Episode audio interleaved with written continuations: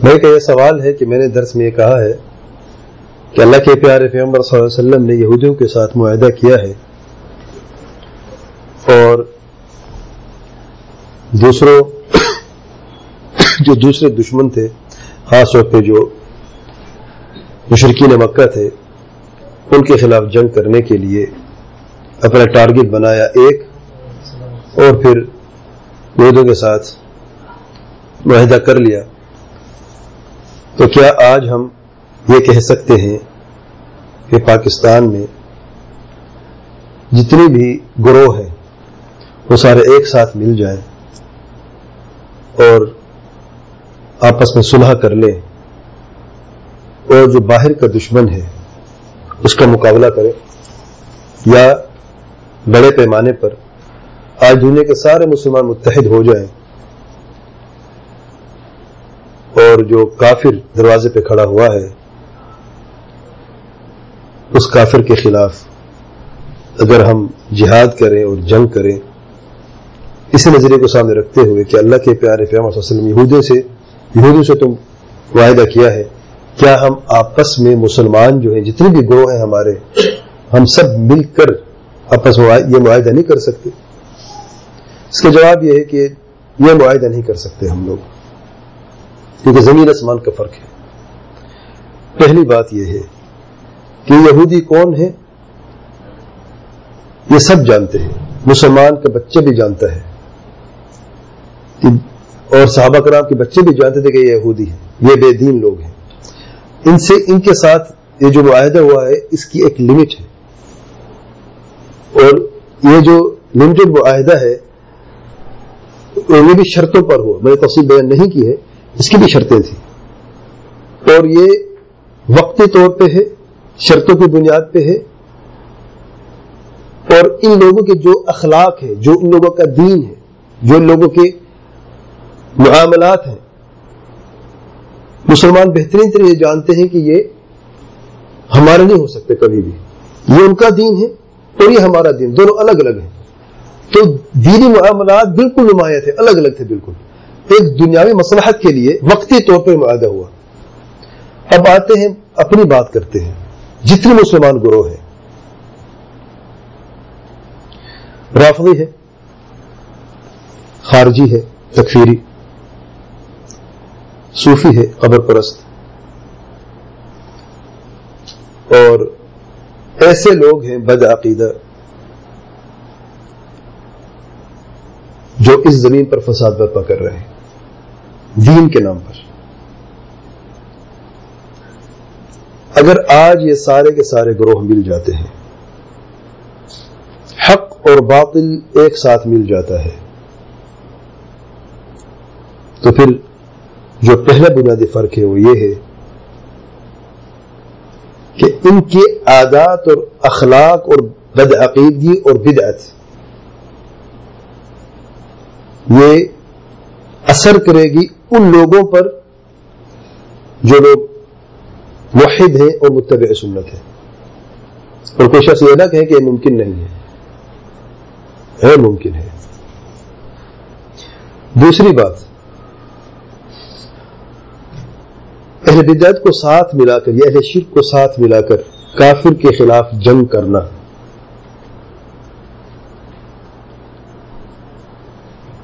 یہ جو نظریہ ہے یہ اہل باطل کا نظریہ ہے۔ صحابہ کرام کے زمانے میں اور تابعین کے زمانے سلم صحیح زمانے میں اہل بدعت موجود تھے۔ اور کفر کے خلاف جنگ بھی جاری تھی۔ لیکن آپ کو کہیں نہیں ملے گا کہ اہل سنت اہل بدعت کے ساتھ مل کر یا ان کی بدعت پر خاموشی اختیار کر کے کافر کے خلاف جہاد کیا ہو۔ چھوٹی سی مثال لے لیں آپ امام احمد احمد رحمۃ اللہ علیہ۔ بہترین زمانہ ہے۔ کب وفات ہوئی امام احمد کی کوئی جانتا ہے دو سو اکتالیس ٹو فورٹی ون ہجری میں۔ بہترین زمانہ ہے۔ اور جہاد کا زمانہ ہے اور فطر خلق القرآن دیکھیں آپ۔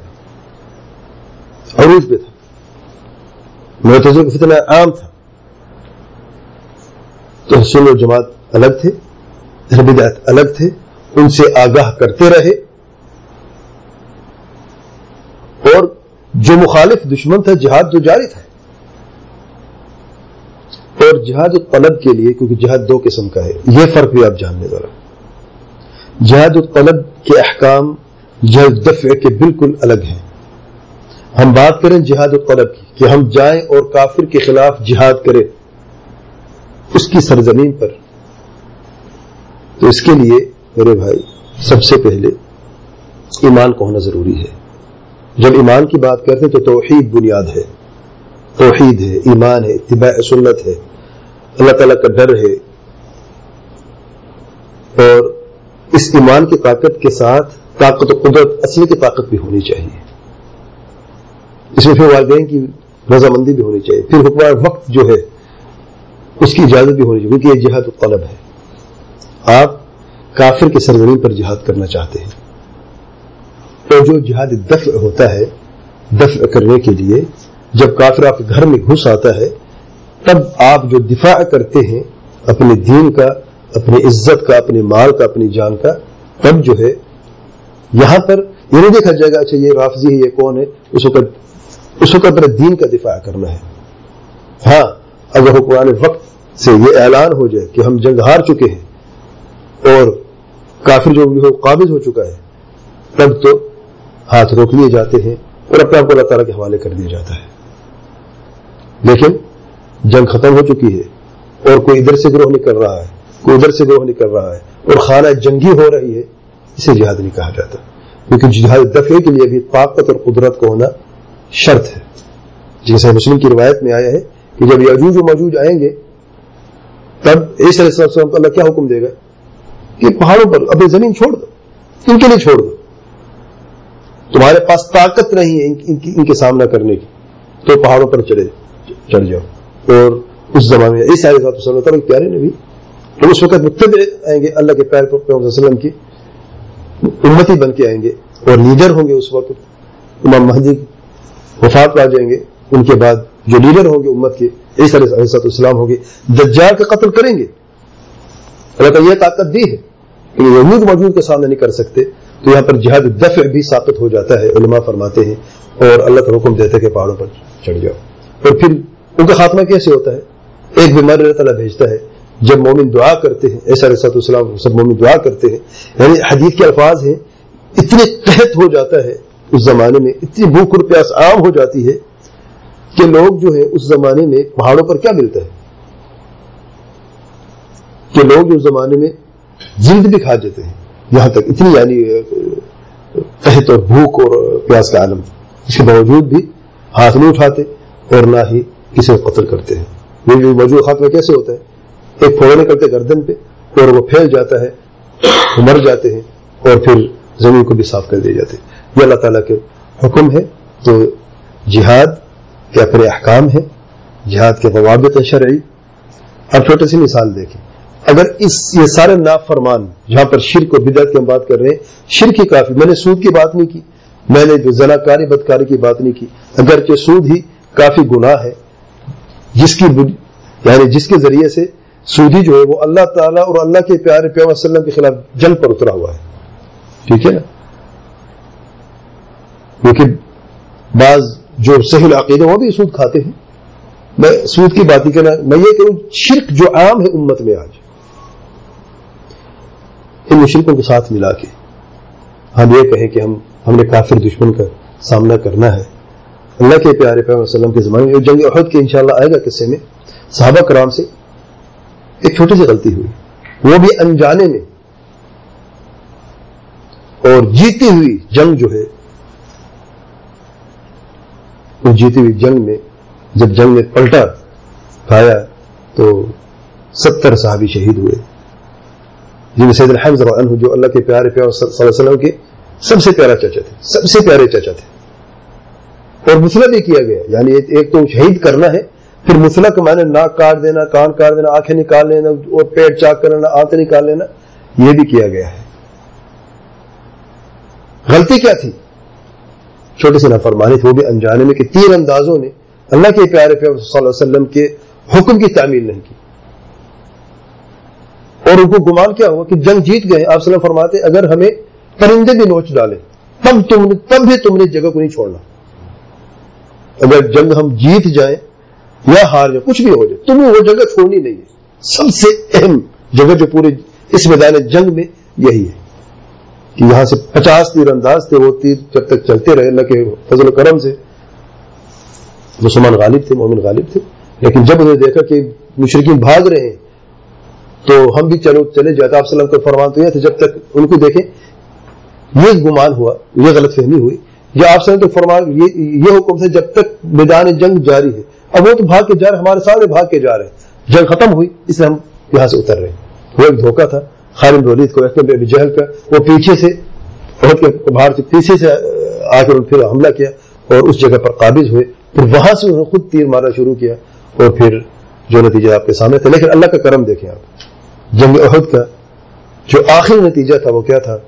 پھر بھی مسلمان کی فتح تھی۔ کیوں؟ کیونکہ وہ مکہ سے کیوں آئے تھے؟ مدینہ فتح کرنے کے لیے۔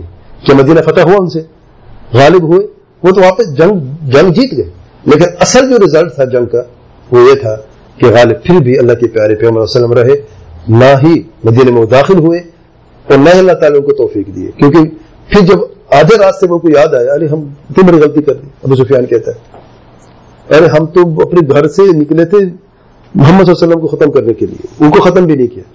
بڑے صحابہ بھی ان کے ساتھ ہیں بکر عمر عنہ اور مدینوں کو ہمیں فتح کرنا تھا، وہ بھی نہ کر سکتے، ہم نے کیا کیا ہے؟ واپس چلتے ہیں۔ پھر غزت حمر الاسد کا قصہ بہرحال وہ میں ذکر کروں گا جو وقت آئے گا انشاءاللہ۔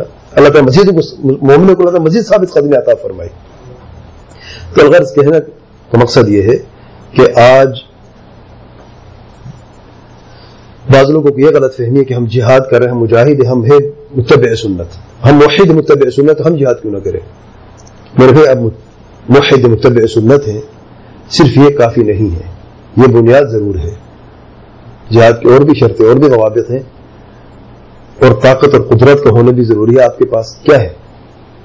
اگر آپ سب کو ملا لیتے تو بدایت ریشی کے ساتھ ملا کر کیا جہاد کریں گے؟ جس دین کے اپنی حفاظت کے لیے اور جہاد ہوتا ہے کس لیے؟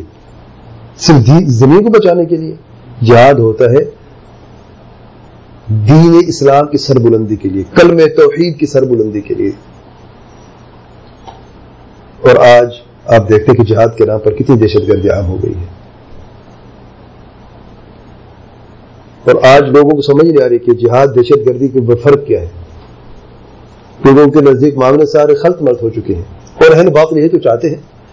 اہل باطل کے پاس، اہل بدت کے پاس اور جو جہاد کے نام پر دہشت گردی عام کر رہے ہیں، آج امت کو ملا کیا ہے؟ سوائے ذلت کے، رسوائی کے، اور سوائے اس عذاب کے جو، جس میں آج امت مبتلا ہے، کیا ملا ہے؟ اگر یہی طاقت صرف کرتے، توحید کی تعلیم میں، توحید کے علم حاصل کرنے میں، اور اتباع سنت میں، اور اپنے گھر سے، اپنے آپ سے شروع کرتے، اپنے گھر سے شروع کرتے، اپنے رشتے داروں سے شروع کرتے، پھر پڑوسیوں سے، آہستہ سے معاشرے میں یہ دعوت عام ہو جاتی، اور اللہ تعالیٰ کا وعدہ ہے۔ اس میں میں بات ختم کرتا ہوں۔ سورت نمبر پچپن میں اللہ تعالیٰ فرماتے ہیں، اللہ نے وعدہ فرمایا ہے، مومنوں سے۔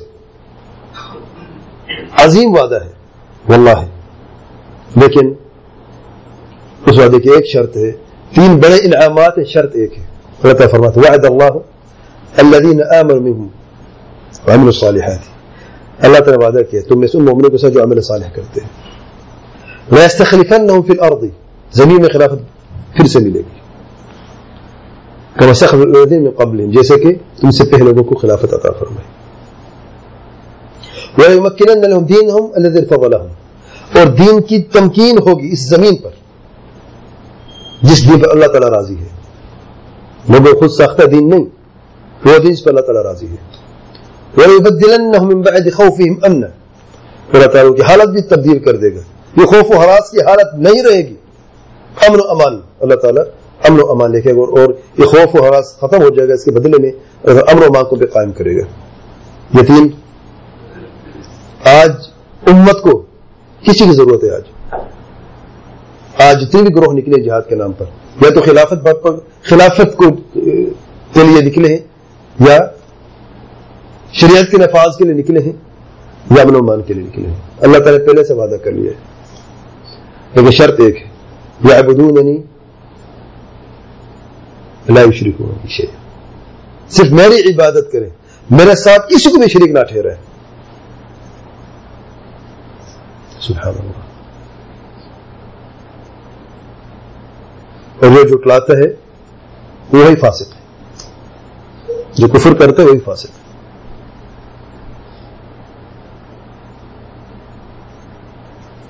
کوئی شخص کہتا ہے ارے، اس کا مطلب یہ ہے کہ ہم بس گھر بیٹھے رہیں بے توحید کرتے رہے اور کافر ہمارے زموں کو قبضہ کرتے رہے۔ نہیں، اللہ تعالیٰ آگے فرماتے ہیں۔ واقع مسالات ہے واقع الزکات ہے واقع الرسول، لعلکم ترحمون۔ یہ کام تم نے کرنے ہیں۔ جب شرک کا خاتمہ کرنا ہے اور زمین سے شرک ہم نہیں مٹا سکتے وہ اپنے گھر سے تو مٹا سکتے ہیں نا۔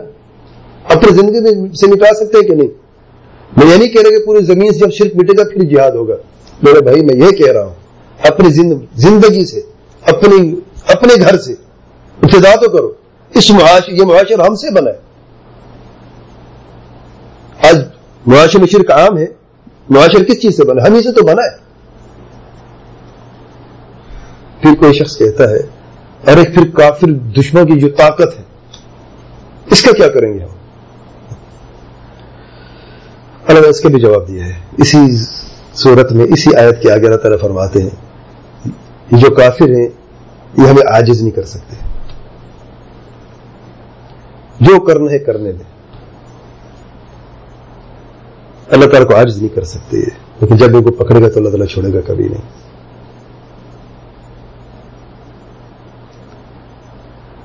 اور ان کا ٹھکانا جہنم ہے، آگ ہے، بدترین ٹھکانا ہے، اللہ تعالیٰ فرماتے ہیں۔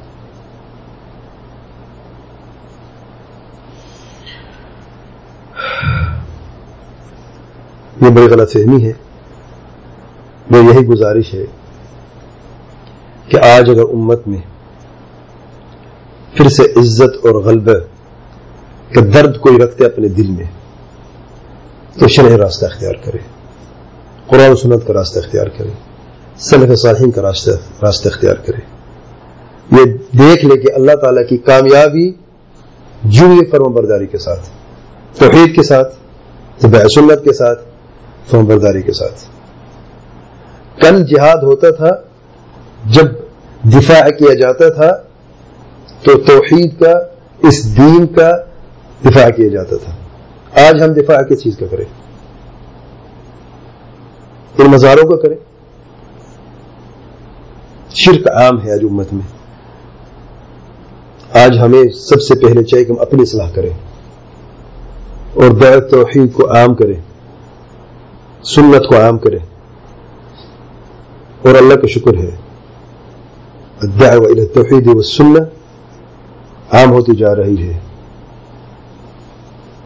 کل قبر پرست تھے آج دعیان اسلام ہے۔ الحمدللہ۔ کئی ایسی مثالیں ہیں۔ جس نے اپنے آپ کو بدلا ہے۔ اپنے رب کے لیے۔ دنیا کے بھی کسی کے لیے کوئی کام نہ کرے۔ اللہ کے لیے کر کے دیکھے۔ اور اللہ کے لیے کرنے والے بن جائے۔ خلوصنیت کے ساتھ۔ پھر دیکھیں اللہ تعالیٰ اس امت کو کیسے کامیاب کرتا ہے۔ واللہ اعلم۔ سبحانک اللہ وبحمدک، اشہد اللہ الہ الا انت، استغفرک و اتوب